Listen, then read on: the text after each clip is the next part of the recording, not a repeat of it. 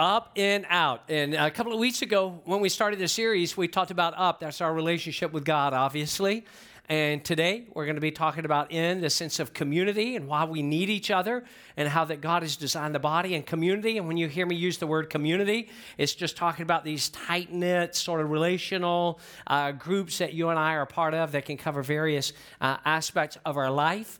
And, uh, and then next week, uh, which would be Palm Sunday, uh, then we're going to talk about how do we go out and make a difference in that regard. Hey, talking about Easter, just want to remind you we've got a couple of great invitation cards. We've got the bigger ones that we use, and they have a lot more information on them front and back.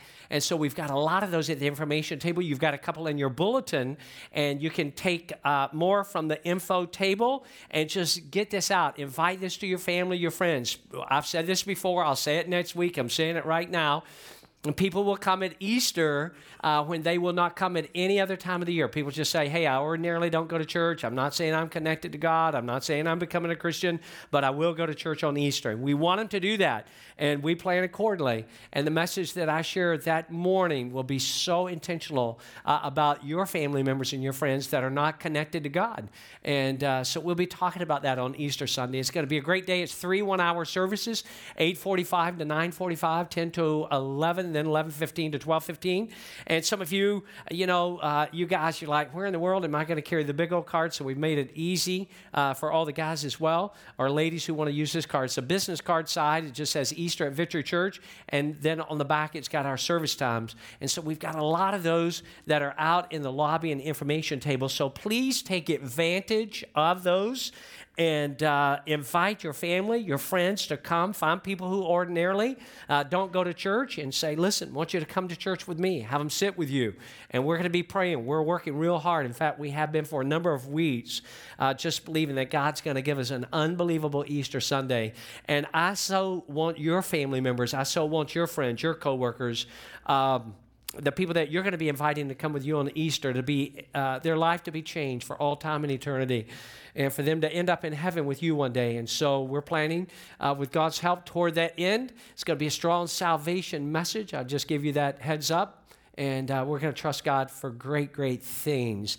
If you happen to see three beautiful grandkids running around here that either belong to us, our family. But then I noticed that Eddie and Lynn Hosgood, who are uh, team leaders out of the team, uh, out of the information table today, they've got their three grandbabies, and I've got to admit, those are adorable kids. So if you see uh, three sets of kids, they either have the last name Hosgood or Sellers.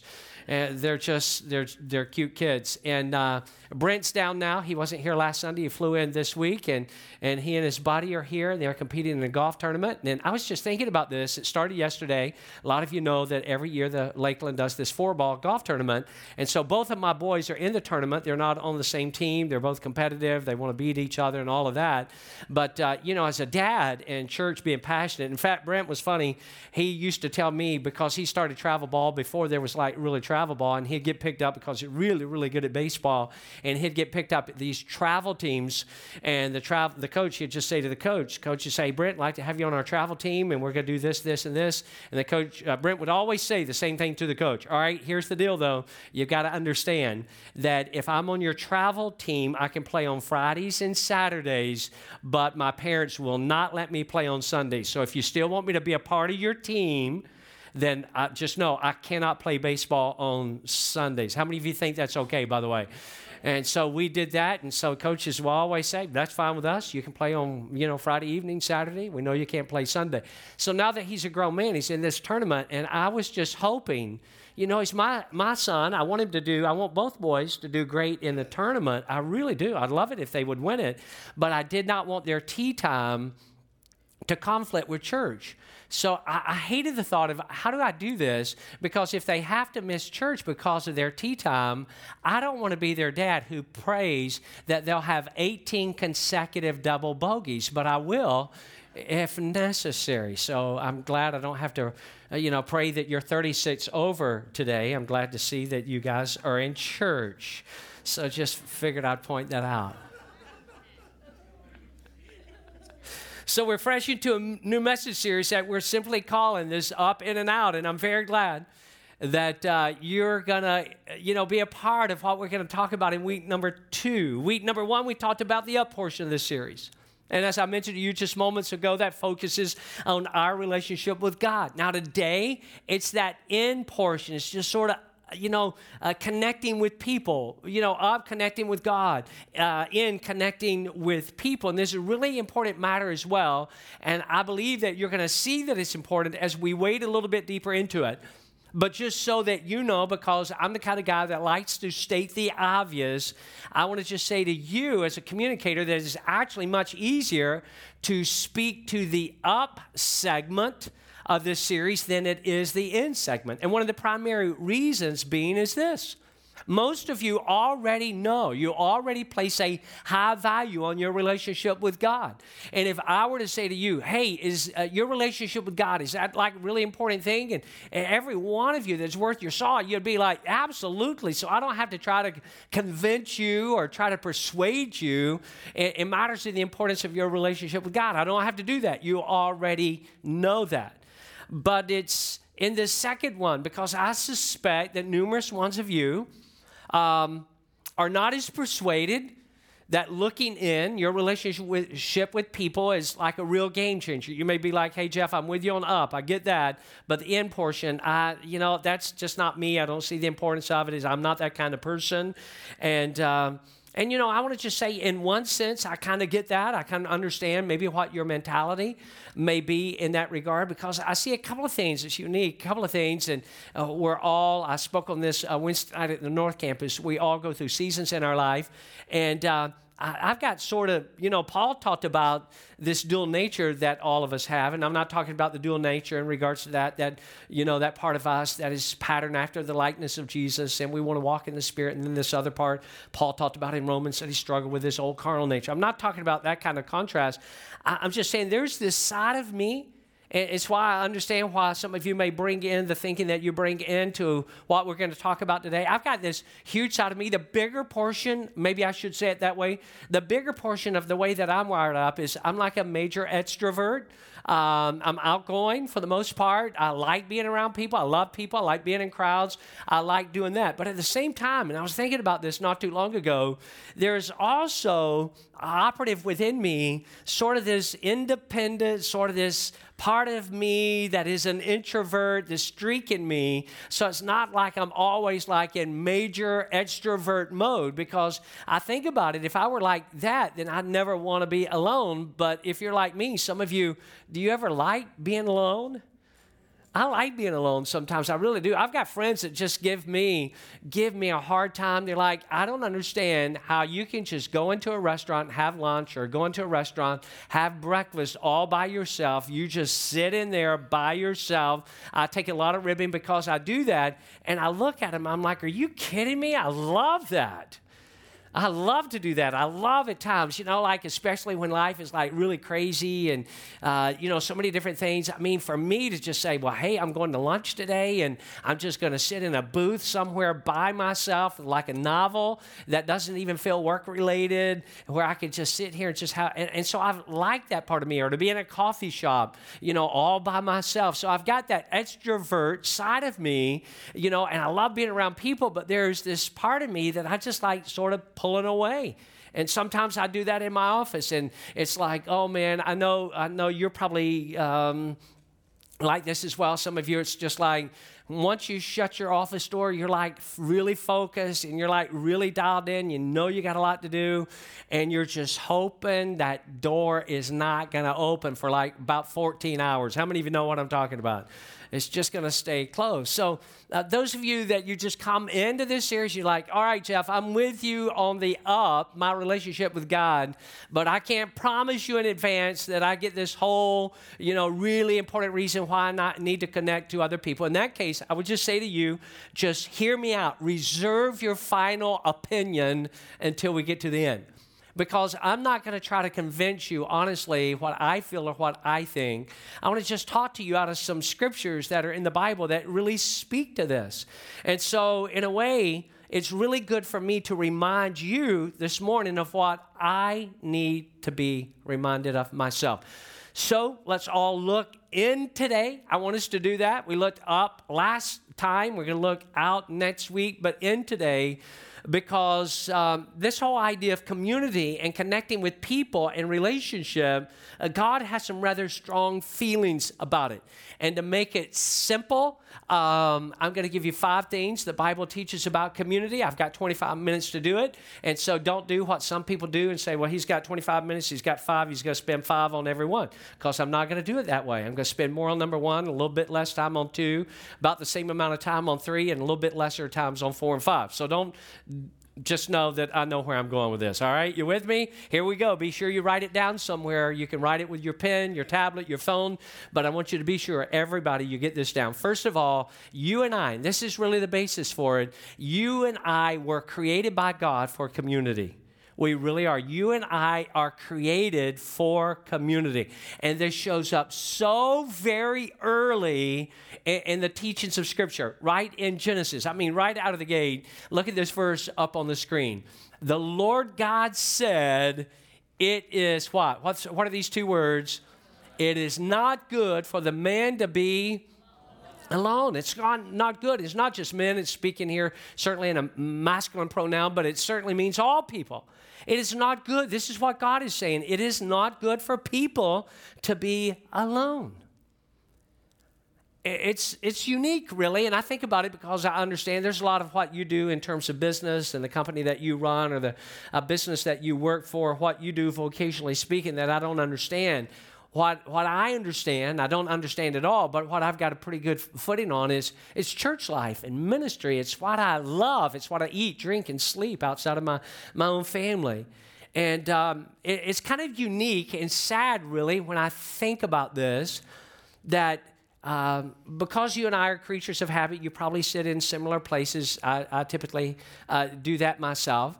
And so, you generally, if you are seated in an area where you typically sit and people are around you because they typically sit in the areas that they sit in, you're generally probably going to be around a lot of the same people week in and week out. And the same people Sunday and Sunday after Sunday, and it's highly probable that you don't really know them. I mean, you may have uh, shaken their hand a time or two uh, during a fellowship kind of, uh, kind of time, but maybe you even know their name. Maybe you don't. You know their face, but there's a high probability that you, you don't even know where they work or if they work or if they're retired or, or you don't know anything about maybe their family. I mean, you see them all the time every week. You know, you see them, uh, you know, almost 50 Sundays or so uh, a year anytime you're here. And yet you don't know their story. You don't know their history. You don't know their background. You don't know anything uh, about them other than they're just yet another face in the crowd. And, I think about that, and I think about how that God designed you and I for community.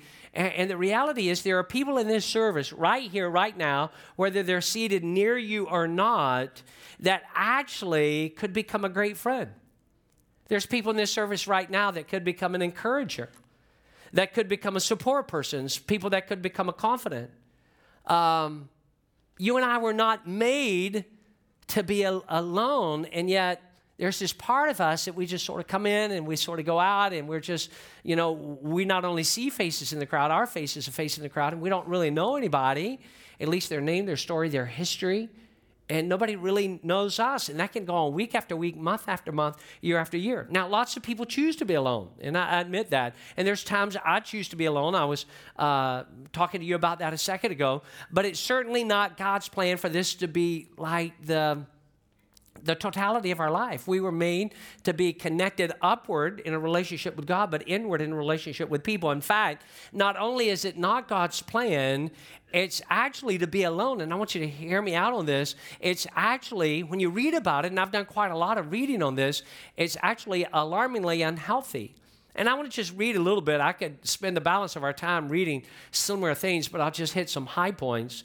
Uh, at Ohio State University College of Medicine, if you can trust the Buckeyes, which in this case we're going to choose to do. We must not have any Buckeyes here. Do we have any Buckeyes? All right. Can we trust your research? Yes, sir. All right. So, just at Ohio State University College of Medicine, scientists found that patients who score, listen to this now, who score above average in loneliness had significantly poor functioning of their immune systems. And your immune system matters a whole lot, and you know this. All right, here's another one. In uh, at Stanford University School of Medicine, got anybody like Stanford? Oh wow. At Stanford University School of Medicine, Dr. David Spiegel conducted research in, what, in which patients with metastatic breast cancer were randomly divided into two groups. One group received the usual medical care, while the other received the usual care plus weekly, listen to this now, weekly 90 minutes, um, weekly 90 minute uh, support group meetings for one year although he planned the study expecting that there would be no difference in lifespan between the two groups, this, this is amazing. Five years later, he found that the patients who attended the weekly group, remember this 90 minute support group every week, who attended that, those support meetings, had twice the survival rate of the other group. That's shocking, isn't it?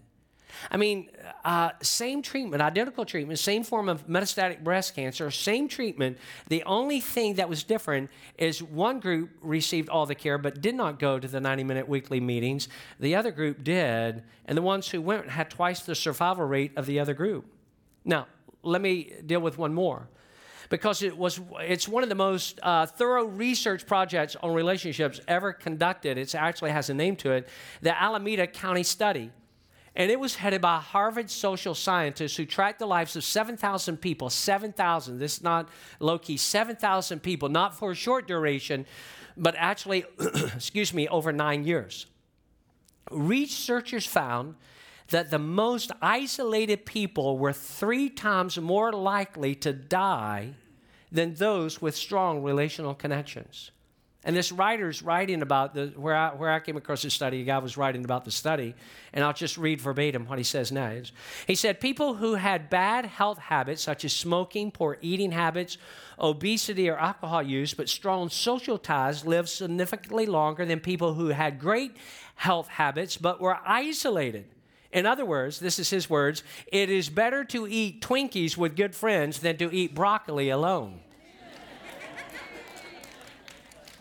Harvard research, Harvard researcher Robert Putnam notes that if you belong, listen to this now, uh, and this guy's got a huge name in his field. Uh, Robert Putnam notes that if you belong to no groups, but you decide to join one group, you cut your risk of dying over the next year in half. For another study, as reported in the Journal of the American Medical Association, same writer talking about these studies, 276 volunteers were infected with a virus that produces the common cold. The study found that people with strong emotional connections did four times better fighting off illnesses than those who were more isolated. These people, the writer says, were less susceptible to colds, had less virus, and produce significantly less mucus than relationally isolated subjects. And then he says, I'm not making this up. They produce less mucus. This means it is literally true. Unfriendly people are snottier than friendly people. Just thought you'd appreciate that. So it's true. What you heard is true. Scott Stanley writes this People who have more friends, especially at least one really good one, do better in almost every conceivable way in life, especially in terms of physical and mental health. So, you and I were created for community, and I've got to keep moving, but if I had more time, I would talk to you about how that God is so, theologians have written a lot about this, that God is so serious and so passionate about community that is even beautifully manifested in the context of the Trinity God the Father, God the Son, God the Holy Spirit, how that whole relational dynamic works. So, uh, firstly, uh, you and I were created for community. Secondly, let's keep moving because the clock is ticking. Number two, we grow in community. We grow, we spiritually grow uh, in community. You can check this out on your own sometime, but Jesus basically has two commandments. He had a lot of teachings, but he took all of his teachings for the most part and he's distilled them down into two commandments, which, by the way, is a lot less than the 600 plus commandments uh, that are found in the Old Testament. He lays out two uh, compared to all the others, and here are the two. Most of you know it, and this is what Jesus said. He said, Here are the two greatest commandments. He said, This is what you need to do. You need to love God and you need to love people. And, and, again, if we had more time to talk about it, I'd talk about you get those two right, it basically covers every other portion of our life. If we love God the way that Jesus said we ought to love God, which He tells us how, to love God with all of our heart, mind, soul, and strength, if we do that, and then the second commandment Jesus said, which is to love people, and He even tells us how to love people, He said, Love God with all your heart, mind, soul, and strength, and love people. Love people as you love yourself. And I want to just say to you, friends, it is absolutely impossible to do those things uh, in isolation. And I know what some of you are thinking. You think, oh, but I've got you on that, uh, you know, Pastor Jeff, because I can love God in isolation. I can love God in isolation, not in the way that God designed it. Not in the way, because how do you and I, how do you and I demonstrate our love for God? It's how we love people. That's how you and I, we can say all day, well, I love God, I love God, I love God, I love God. But what does the scripture teach? The scripture says, how can we say that we love God whom we have not seen if we can't even love the people that we see every day? And so you and I can't say, well, you know, here's the deal. Um, I'm just, I'm just going to love God. I'm going to focus on up, but not in, because that's not. And it's you cannot, cannot, cannot actively love people in isolation. Uh, in, in, fact, in isolation, we often deceive ourselves and we think that we're more loving than what we actually are. How many of you know that it's always easier to love people if you don't have to interact with them?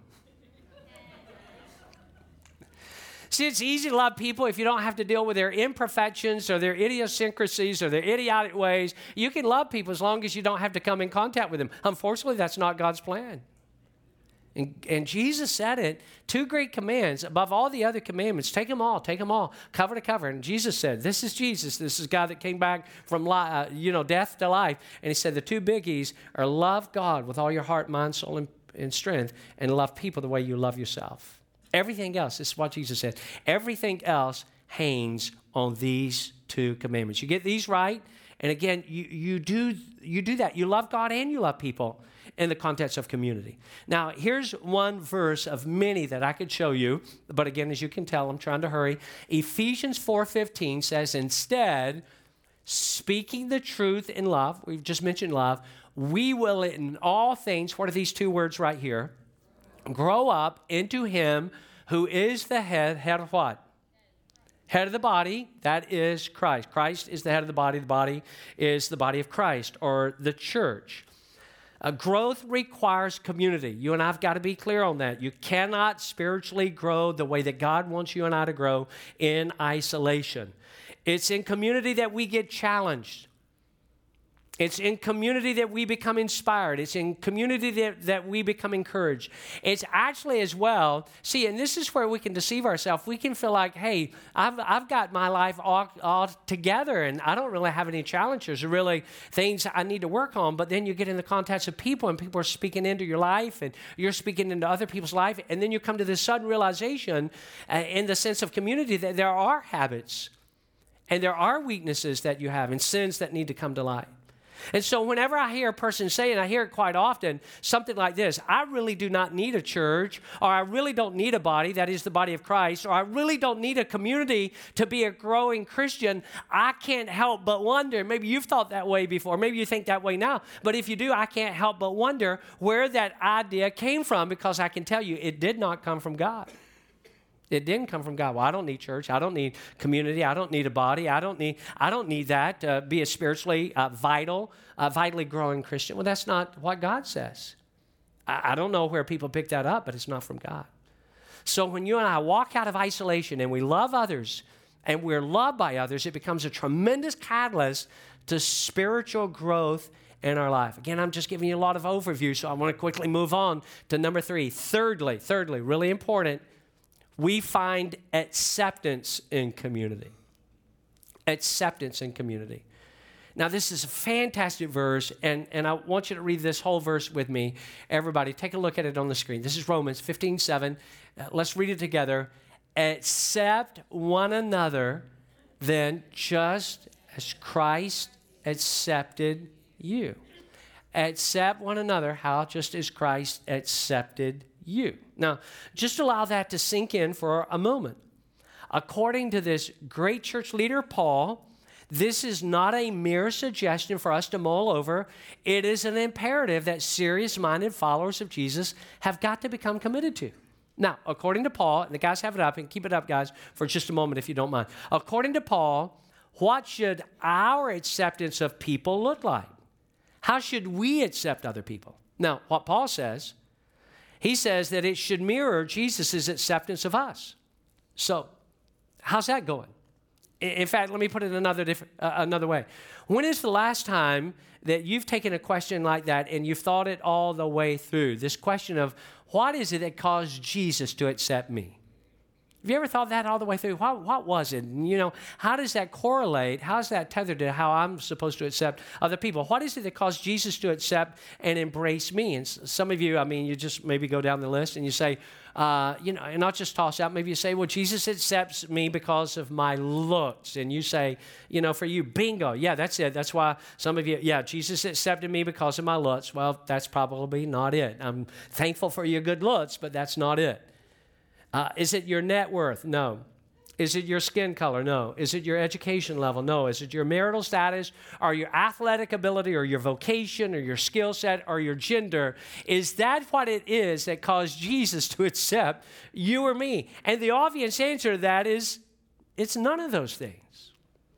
But sometimes a person's human and fallen condition can cause us to use something similar to this as a grid. Well, you know, Jesus didn't accept me for any of these things, but this is how I'm going to allow people into my life. You know, what do they look like? Uh, economically, are they where I'm at? Are their skin colors, their skill set? You know, is there, you know, are, do, do I have to have all these commonalities? And if they have all these commonalities with me, then I accept them. If they're a lot different from me, then I, you know, I, well, we accept everybody, right? Because that's how Jesus accepts us, everybody. Anyone who wants to seriously connect with the body of Christ.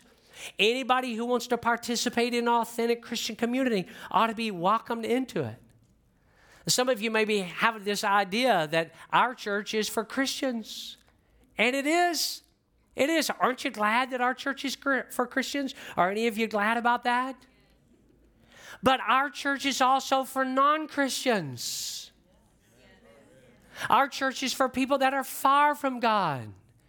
Our church is for people that are skeptics and investigators and agnostics and everybody. Why? Anybody, anybody that, that Jesus is willing to accept, you and I ought to be, well, they're not where they ought to be yet. Well, that's between them and God. That's not your business. How many of you know you got enough business, uh, enough uh, on your hand trying to keep you straight, much less 10 other people?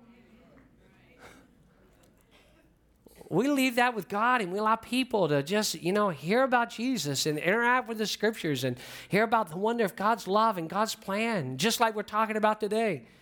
Pragmatically speaking, I know that some people, and it's all right that uh, we have similar interests with and we connect with some people easier than others. I understand that. That's, that's not a challenge. But at a level of acceptance, we accept people just the way that Jesus has accepted us. I want you to check out this next um, amazing verse here. Look at this verse. I love this verse. This is Paul. He's writing to a different group of Christ followers. He says, For Christ himself has brought peace to us he united. Now, this is huge because this was like the most massive division that ever existed, especially at that time. He united Jews and Gentiles, look at this, into what? One people when when in his own body on the cross, read this last portion with me, he broke down the wall of hostility that separated us. And, and, and, Jews and Gentiles were hugely separated from one another until Jesus brought them together. See, God is not a fan of anything that smacks of hatred or division or favoritism. God is all about bringing two people together in unity. Can anybody say agree or amen or something in regard to that? And we accept one another. Fourthly, we serve together.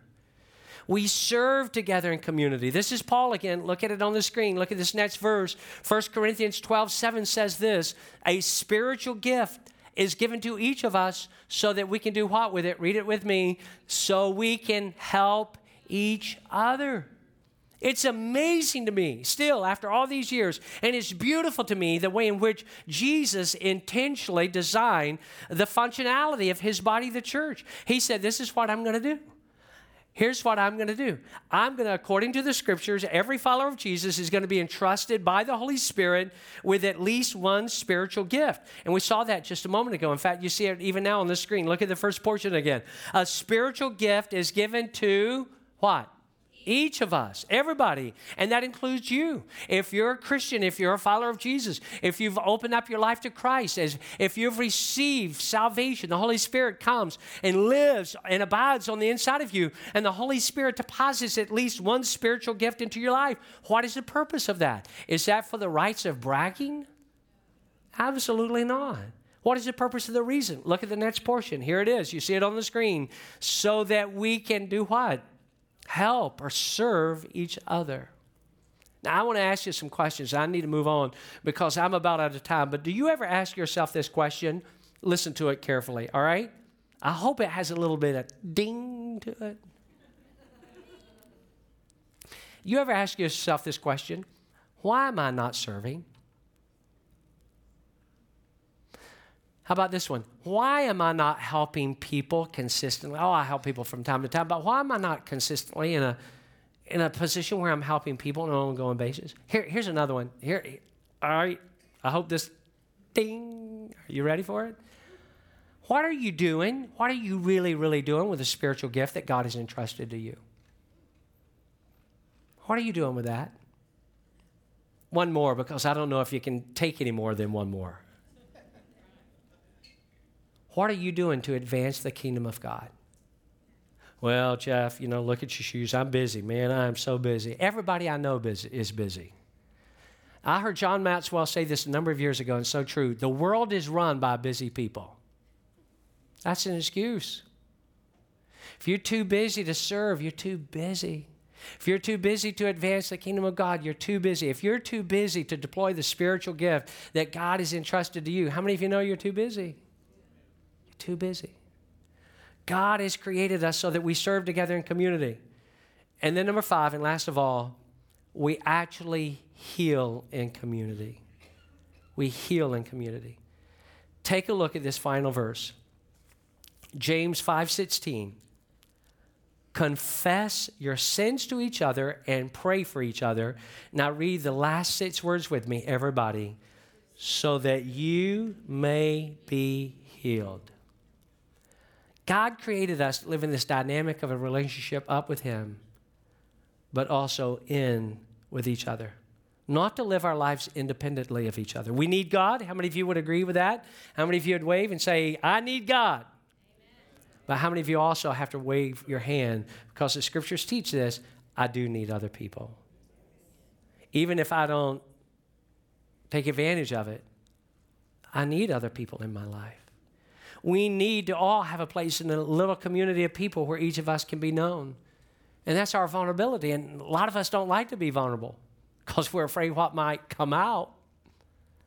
But a little place where we can be known by other people, that's our vulnerability. A place where we can be loved. In fact, loved unconditionally. Love where people love you, warts and all.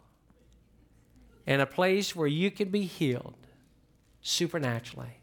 Isn't that what I mean? Just just the th- sound of that and the thought of that to just be a part of a little community where you can where you can be known, where you listen, where you can just be you and still love for it and to be loved unconditionally. Love, you know, loved on your good days and loved on your bad days. And so, in the process of coming in, because we all have warts and all, we all have inconsistencies, we all have habits and hangups and hurts. And if we could just come together in a little community where people can know us and where people can still love us, and it's a place like that where we can be healed. So, I challenge you today as we close Walk out of the isolation that you're in. Whatever it is, whatever sin. well, you know, Jeff, I was with you week one. Man, my relationship with God is so important to me. Well, that is displayed in the context of our relationship with people. So walk out of isolation. Get into a place where you can grow. You cannot grow the way God intended you to grow in isolation. Get to a place where you can serve. Get to a place where you can be healed. Make it a huge priority in your life where you can know others and you can be known, where you can love others and be loved by others, where you can accept other people, and where you yourself can be accepted.